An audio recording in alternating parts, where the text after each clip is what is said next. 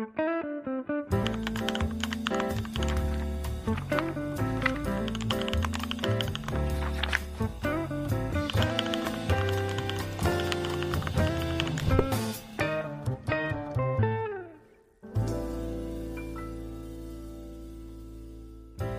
Olá, pessoas! Eu sou Ivano Menezes. E eu sou Nata Matos e aqui estamos no podcast do Literatura BR em mais um episódio acompanhado de personas Gratas ou não gratas, Ivandro Menezes? Eu acho que são pessoas gratas. É... Afinal de contas, um é da minha família, não tem como ser grato. Você quer criar uma crise, além de uma crise na literatura, você quer criar uma crise familiar, como é que pode? E aí, Roberto Menezes, como estás? Firme e forte, combatendo fake news.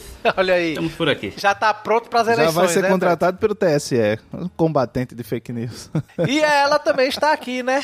Quem? A diretora do departamento de piadas do tio do pavê do Literatura BR, a Isa de Oliveira.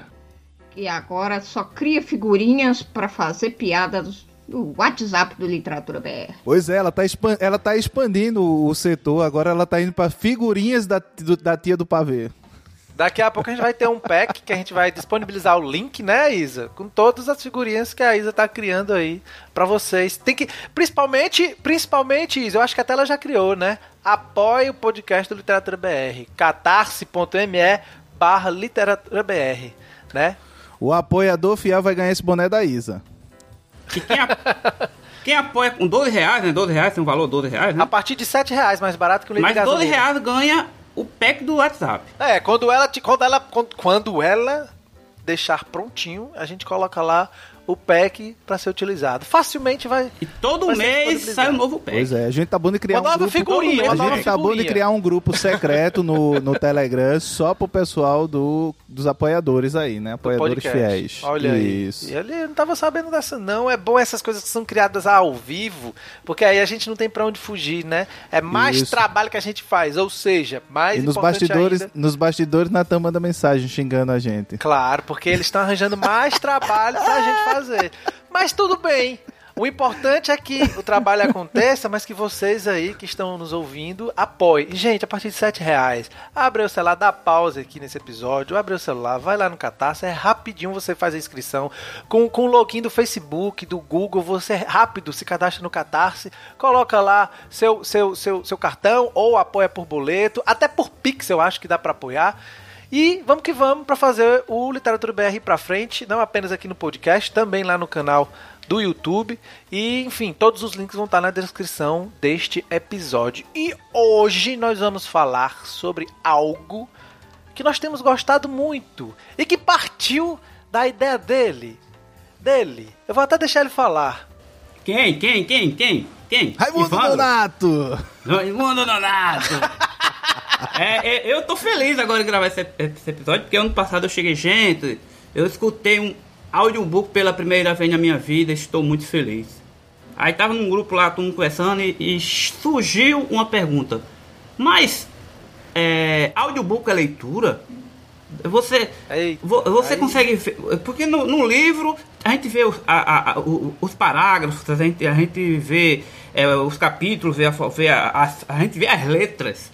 E no, no audiobook a gente, é, é, é, só uma leitura, então, é só uma leitura de uma voz. Então, isso é isso é, seria igual a ler um livro? Qual o que é que eu perco ao escutar um audiobook no lugar de ler um livro? Então, é sobre isso que a gente vai falar hoje, nós quatro aqui. E vamos que vamos, fica aí com a gente, que daqui a alguns instantes a gente volta, porque agora é hora do nosso jabazinho.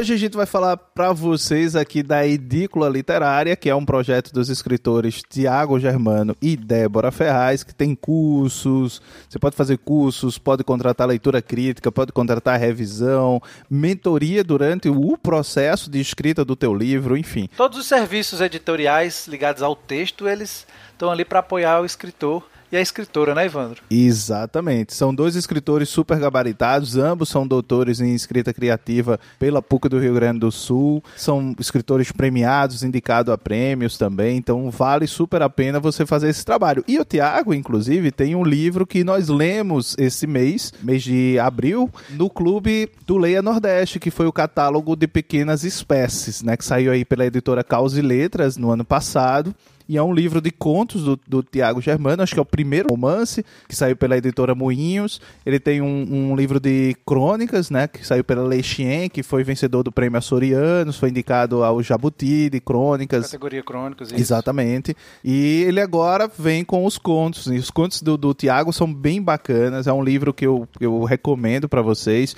Ele tem um conto, como eu uma vez conversando com ele, a gente gravou um episódio do Lavadeiras do São Francisco sobre como, como organizar lançar um livro de contos. E lá nesse papo que eu bati com o Tiago, eu falava exatamente para isso, que o Tiago ele consegue construir nos contos dele um tom muito próximo também da crônica, mas sem perder esse, esse, essa forma, esse caminho do, do conto, né? Então são contos que você vai passando, tem uma certa leveza e ao mesmo tempo tem uma potência muito grande naquilo que quer que ele quer dizer, que ele quer colocar que ele quer colocar ali. Então é um livro que vai desde situações extremamente cotidianas até situações mais é, violentas, como a política no atual cenário brasileiro, né? Recomendo demais para vocês o catálogo de pequenas espécies e se você está nesse processo de escrever teu livro, quer fazer um curso, quer enfim aprimorar, tem aquela insegurança que todo mundo tem, né, quando está escrevendo, principalmente quando a gente está se aventurando pela primeira vez no, no, processo de escrita e aí vai lá, Edícula Literária, eu acho que é arroba Edícula Literária no Instagram e tem como você dar uma conferida, entrar em contato, enfim, para saber tudo que eles têm aí de serviços para oferecer a vocês. Então fica aí a dica: catálogo de pequenas espécies, livro de contos do Tiago Germano, lançado lá pela Causa e Letras, a editora dos queridos é, Eduardo Sabino e Cristiano Rato, e Edícula Literária. É isso aí. E só para finalizar, o que pesa no norte é um novo livro do Tiago Germano, que está sendo editado lá pela Moinhos, né? Minha queridíssima editora.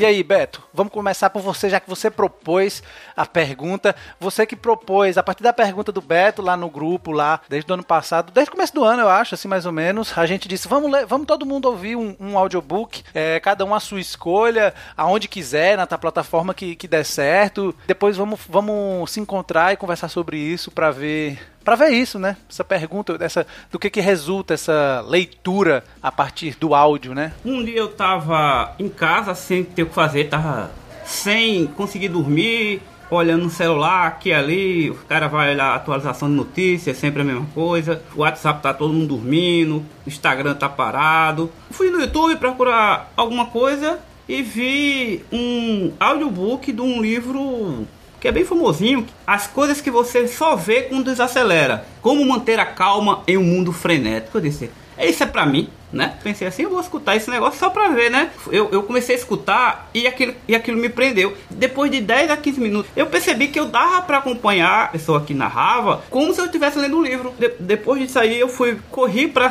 começar, procurei no YouTube e vi que tinha um, uns projetos aqui no Brasil, da universidade. Mas aí tu já conseguiu se concentrar desde o começo? Concentramento. Por exemplo, eu coloquei para escutar o Gato Preto. O Gato Preto tem 20 minutos de, de áudio. Aí eu, aí eu, eu saí do carro, coloquei no carro, no som do carro e saí dirigindo, escutando a história toda. E, e daí em diante, eu, eu tô no segundo livro do Harry, Harry Potter, já passei o primeiro livro do Harry Potter. É, eu estou lendo também O Gen Egoísta, de Charles Dawkins. Você tá lendo ou tá ouvindo? Tá ouvindo. Desculpa, desculpa, desculpa. Eu não sei se eu tô você lendo. Você tá ouvindo, mas esse ouvir é também uma leitura, porque assim, ouvindo você está, isso é fato. É, mas também assim, ouvir deixa de ser uma leitura, né? Pra tu não, né, Beto? Pelo que a gente já conversou. Eu, eu acho que, que também não. Tipo, eu, eu acho que assim, a gente fala, ah, eu, eu ouvi, eu ouvi livro, eu ouvi livro tal, mas acaba, mas foi uma leitura que foi feita, né? Uma coisa que o Nathan perguntou, o Berto não respondeu ainda, se tá conseguindo, se você consegue se concentrar. Porque é uma coisa que eu ouvi muito de muita gente é, como é, ah, não consigo me concentrar, eu me distraio. É, exatamente. Eu também postei nas redes que tava, tava ouvindo e tal, e, e sim, muita gente dizendo a mesma coisa que a Isa tá falando. Porque eu, eu, particularmente, eu tenho uma capacidade que eu desenvolvi, por questão da minha deficiência auditiva, que é me desligar, por exemplo, quando eu quero me concentrar na produção de algum texto, pode ter a conversa que tiver à minha volta, eu não ouço. Então uhum. eu, eu, eu, consigo me desligar e me concentrar ali. Então eu acho que é mais uma capacidade, é uma forma de você é, organizar o seu cérebro para isso. Eu não sei. Mas assim, é, é, e aí eu falo assim, mas gente, mesmo você fazendo uma atividade que não requer um raciocínio ou concentração ou coisa do tipo, né? Então, por que que, por exemplo, lavar vasilhas? Sim, sim, sim. Ou então passar um pano no chão, né? Ou até mesmo aspirando o chão, por exemplo, do barulho horrível do aspirador. Eu prefiro ouvir alguma coisa. Não, exatamente. Eu a mesma coisa. Assim, eu quando tava ouvindo agora o livro do Chico Felice, lá pelo Storytel, né? É, eu tava fazendo a mesma coisa. Eu ouvi quase metade já do, do, do, do, do livro, do audiobook, lavando louça saca? Rainhas da Noite. Mas assim, a narração muito boa, sabe? Assim, não tem tanta sonoplastia como o Beto falou que ele ouviu o primeiro do Edgar Allan Poe. E é praticamente a voz e tal, né? Uma voz apenas. Mas eu consigo me concentrar muito, muito bem, assim, né? A primeira vez que eu tentei ouvir audiobook, é, o Beto contou aí a dele, a primeira vez foi quando eu tive o contato do pessoal da Storytel para a gente converter alguns livros da Moinhos, né, para audiobook. E aí eles me passaram acesso, foi a primeira vez que aí eu fui ouvir alguns livros. Aí eu peguei algum livro lá que era alguma temática nossa, nordestina, que contava uma história lá de um caba que era militar e tinha um amigo que era padre, enfim. E eu comecei ouvindo assim no carro, igual a Beto. E eu fui percebendo que disse, bicho, eu consigo total aqui prestar atenção e, e, e tava gostando, porque eu me lembro que eu, que eu ria ouvindo.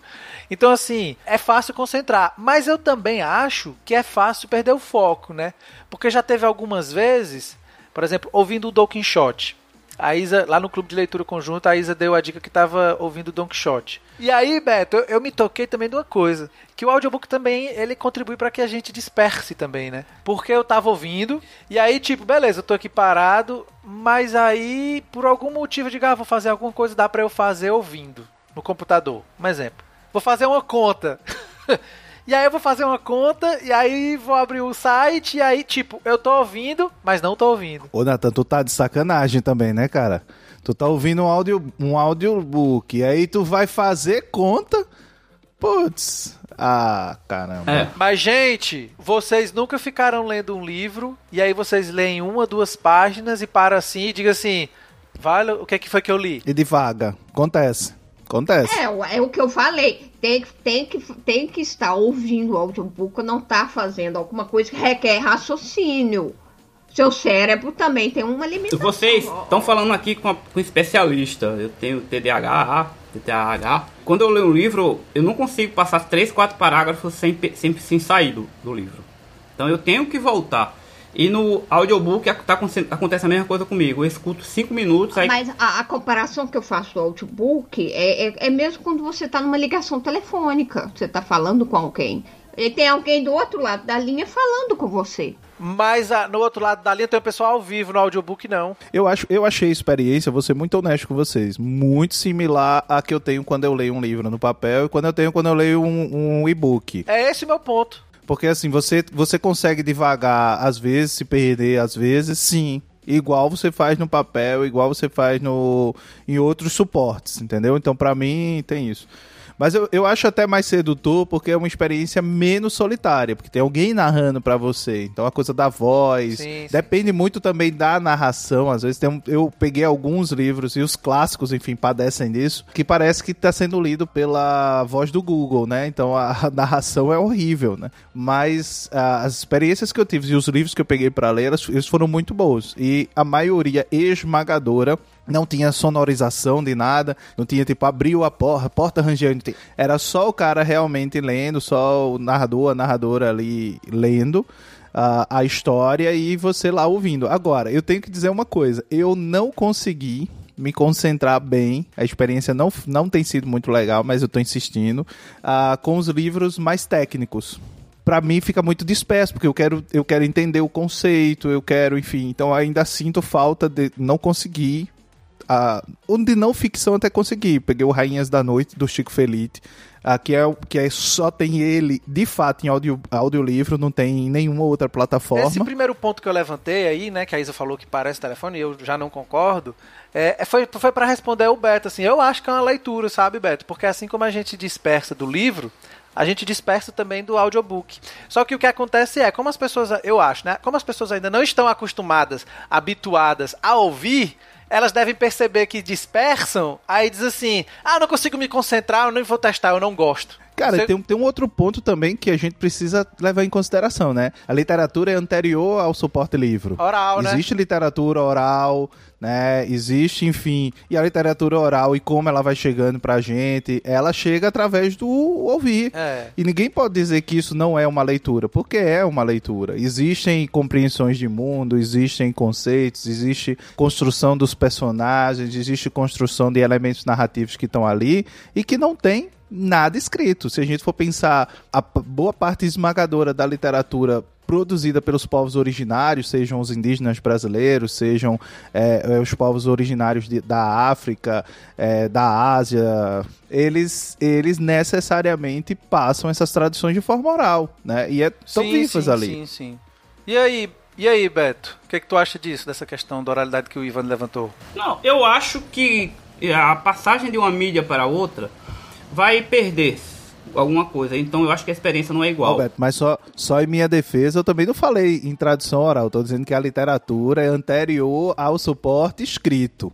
E ela existe em alguns, ainda hoje em alguns povos, em algumas comunidades, através de suporte oral. Pô. Primeiro, o primeiro contato que a gente tem com literatura é oral, é dos nossos pais lendo historinha pra gente, né? Ou a, as conversas que a gente ouvia na rua. Eu adorava ouvir as conversas dos velhos na rua contando os causos do meu manguape, entendeu? Não, então é... é não, eu não tô uhum. nem falando sobre a, a propagação de, um, de uma tradição oral, de, um, de uma história.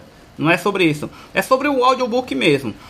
Quando eu escuto o audiobook, eu não vejo a forma do texto. Ivandro, é, eu acho que tem duas coisas. Assim, eu que sou da área de patrimônio, né, que fala exatamente de tradições, de histórias e tal. Existe uma pequena diferença entre materialidade e imaterialidade literária, da, da, escrita e tal. Então eu acho que no caso do audiobook, ela entra muito nessa questão da imaterialidade do que propriamente da materialidade quando falamos do objeto livro.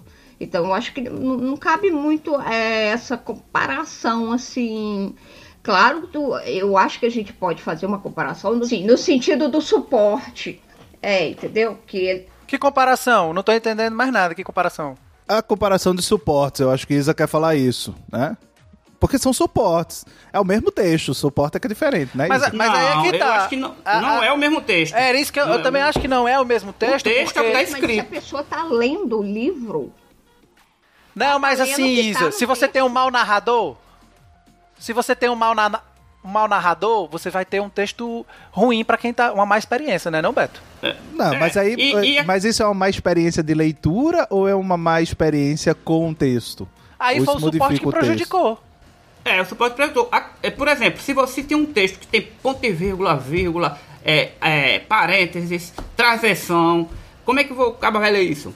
E, e, por, e qual a função desse, desses. Eu estou dando só um exemplo técnico aqui. Qual a função desses elementos num texto quando é escrito? Forçar uma pausa, cara. Forçar o ritmo. Sim, mas né? não é só forçar uma pausa. Eu acho é, que. Tem uma estilística um... por trás, né, Beto? Tem uma estilística por trás. Não, a questão tem, estilística é como, é, é como se, se eu, é como se eu chegasse agora é, isso aí dissesse, vamos fazer um, um, um audiobook de um quadrinho. Aí começa assim. Primeiro quadrinho, homem de cor de rosa e fundo azul atrás fala: Oi, mamãe. Não, mas aí você tá fazendo uma audiodescrição. É diferente. Sim, mas. Isso. mas, mas é que eu acho que você não tá entendendo o que o Beto tá dizendo. Ele tá dando a entender que tem coisas que se perdem quando vai pro audiobook. Não, mas é. eu, acho, eu acho que o quadrinho tem um outro elemento. O quadrinho não é uma narrativa que é, é contada um exemplo, somente por meio de palavras. Ele tá dando pra poder ficar não, mais eu tô, que ele tá eu dizendo. Entendo, eu tô dizendo cara, que é- literatura é, mas eu, eu acho também. Não é só. Eu acho que nessa, eu acho que nessa questão do quadrinho que Beto coloca é muito parecido com quem diz assim: "Ah, eu não consigo ler quadrinho no e-book". Por exemplo, ah, o quadrinho tem que ter o papel para eu poder passar. Se for eletrônico não funciona. Mas não é isso, que eu- não é, mas não é isso, Evandro. O que eu tô querendo dizer é que Episódio bom é assim. Fala, fala, Beto, fala. Imagina você pega um, um poema. Poema, o cara vai ler um poema. É, eu estou indo, eu estou indo. Aí o cara pula três linhas. Papai, mamãe, ui, ui. Como é que o cara vai ler isso? Num poema assim, três, que papai, mamãe, u- uns poemas bem doido. Como é que vai saber a forma do poema? Alguma coisa pode se perder, alguma coisa pode se perder sim, mas ainda assim eu acho que é uma experiência que, Sim. que, que vai ser válida, É né? igual, é igual dublagem, gente. Eu acho que porque o acesso, o acesso ele acaba sendo preenchido ali, né? Pra quem não tem a possibilidade de ler, enfim, tem a possibilidade de ouvir, é, o audiobook sempre vai contribuir. Eu acho que quem faz um audiobook é, é, é tipo igual um profissional que faz dublagem. Eu penso muito nisso. Tá mais na, na, na questão de quem lê. Não sei, porque a dublagem vai ter a, vai ter, vai ter a, vai ter o- a cena, vai ter o visual acontecendo, e a gente vai ter a dublagem. No caso do audiobook, a gente só tem a voz. Mas na leitura de quem faz, eu tô falando de quem tá gravando, criatura. Eu acho que toda mudança de suporte existe uma perda. É porque o suporte ele é diferente, entendeu? Existem textos, que é o que Beto acabou de falar, que são gráficos. Ele depende do suporte. Então esse poema que Beto falou, estou indo, três linhas, três linhas, três linhas, ele só funciona pelo suporte, porque nem fora do suporte ele vai funcionar. E, por exemplo, a trans... pega um livro de poesia e vai ler no, no Kindle, por exemplo. Você vai ter essa mesma perda, mas todo mundo lê. Mas não é a mesma coisa. Primeiro, o, o o modo como o sujeito monta o verso, a diagramação que aparece no, no e-book muda por completo, sabe? Vai embora por completo. Então, assim, eu acho que a mudança do suporte faz com que a gente tenha experiências diferentes e faz com que algo do texto que depende daquele tipo de suporte também se perca. Isso aí eu vou concordar com vocês. Mas isso não quer Agora, dizer que vai ser uma má que isso- experiência sempre, né, Beto? É o que a gente tá. Exato, eu é acho que que a gente tá concordando. gente- eu acho que nós quatro estamos concordando. Pensando pelo lado bom das coisas, a gente pode ver, por exemplo, a gente pode. A, a quantidade de pessoas com acesso ao audiobook é muito grande. Você vai ver esses livros aí que tá no YouTube, por exemplo, o acesso é milhões de visualizações. É incrível.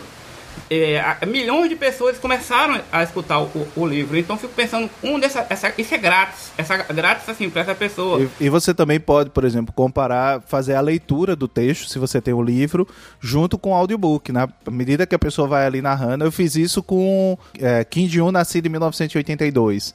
Eu ouvi o audiobook em inglês, li o audiobook em inglês. E pra mim foi ótimo, porque, por exemplo, os termos e os nomes co- coreanos eu não sabia pronunciar.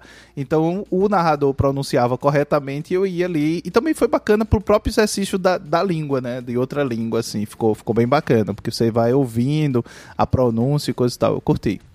E por falar nisso, ontem eu ganhei de presente um título que eu, como diz o Ivan, o Nathan, a gente falando ao vivo se compromete, né? Então não tem como fugir. Eu ganhei um título para um podcast de leitura de poemas que eu, eu acho que eu vou começar a gravar, a fazer essa experiência aqui. Então eu ganhei de presente um título, eu só vou ver a, o restante da questão técnica para fazer a gravação, para subir e para criar essa nova experiência de leituras de poema. Eu que vim de um, de um, de um histórico de, de que participei de concursos literários de saraus, venci vários, declamação, ou seja, quem está me julgando está ouvindo a forma como eu estou declamando o poema. Então eu, eu acho que é, é- a audição ela é muito nesse sentido. Eu falo muito nessa perspectiva de eu também ser uma pessoa que eu vim de um histórico de, de questão de surdez, por exemplo, né? Então, é, ouvir, entender, absorver como que o outro transmite o texto, eu acho que isso faz muita diferença. Eu acho que o audiobook, ele, ele carrega tudo isso como é, elementos da ferramenta dele. Mas eu acho que no final das contas, acho que todo mundo concorda um pouco, né? Eu acho que é, o tempo do nosso episódio é muito curto para essa discussão. Eu acho que é uma discussão que pode ser desdobrada é, lá pro nosso canal, né? O Beto tem muita coisa ainda para falar, o Ivandro, a Isa. É uma discussão que eu já sabia que ia dar muito que, o que o que conversa. É muito muito foda, mas foi positivo. Por isso que é importante que vocês apoiem, você que chegou até aqui o final desse episódio, é importante que vocês apoiem, porque com o apoio de vocês a gente vai começar a poder estender um pouco mais o episódio. A gente quer começar a ter episódios de 40 a 45 minutos. Porque a gente acha que 40, 45 minutos, 10, 15 minutos faz uma diferença imensa para a gente poder terminar ali os bate-papos que muitas vezes a gente acaba tendo que ir finalizando sem a gente querer. A gente fica aqui. Eu tô aqui, a gente tá gravando junto online, tá todo mundo aqui eu tô vendo a cara de todo mundo, tipo assim, porra, eu queria falar mais, porra, eu queria conversar mais, e a gente não... a gente tem que ir cortando. Mas é bom também, porque vai fazendo vocês terem mais gosto para vocês escutarem e apoiar a gente, né não?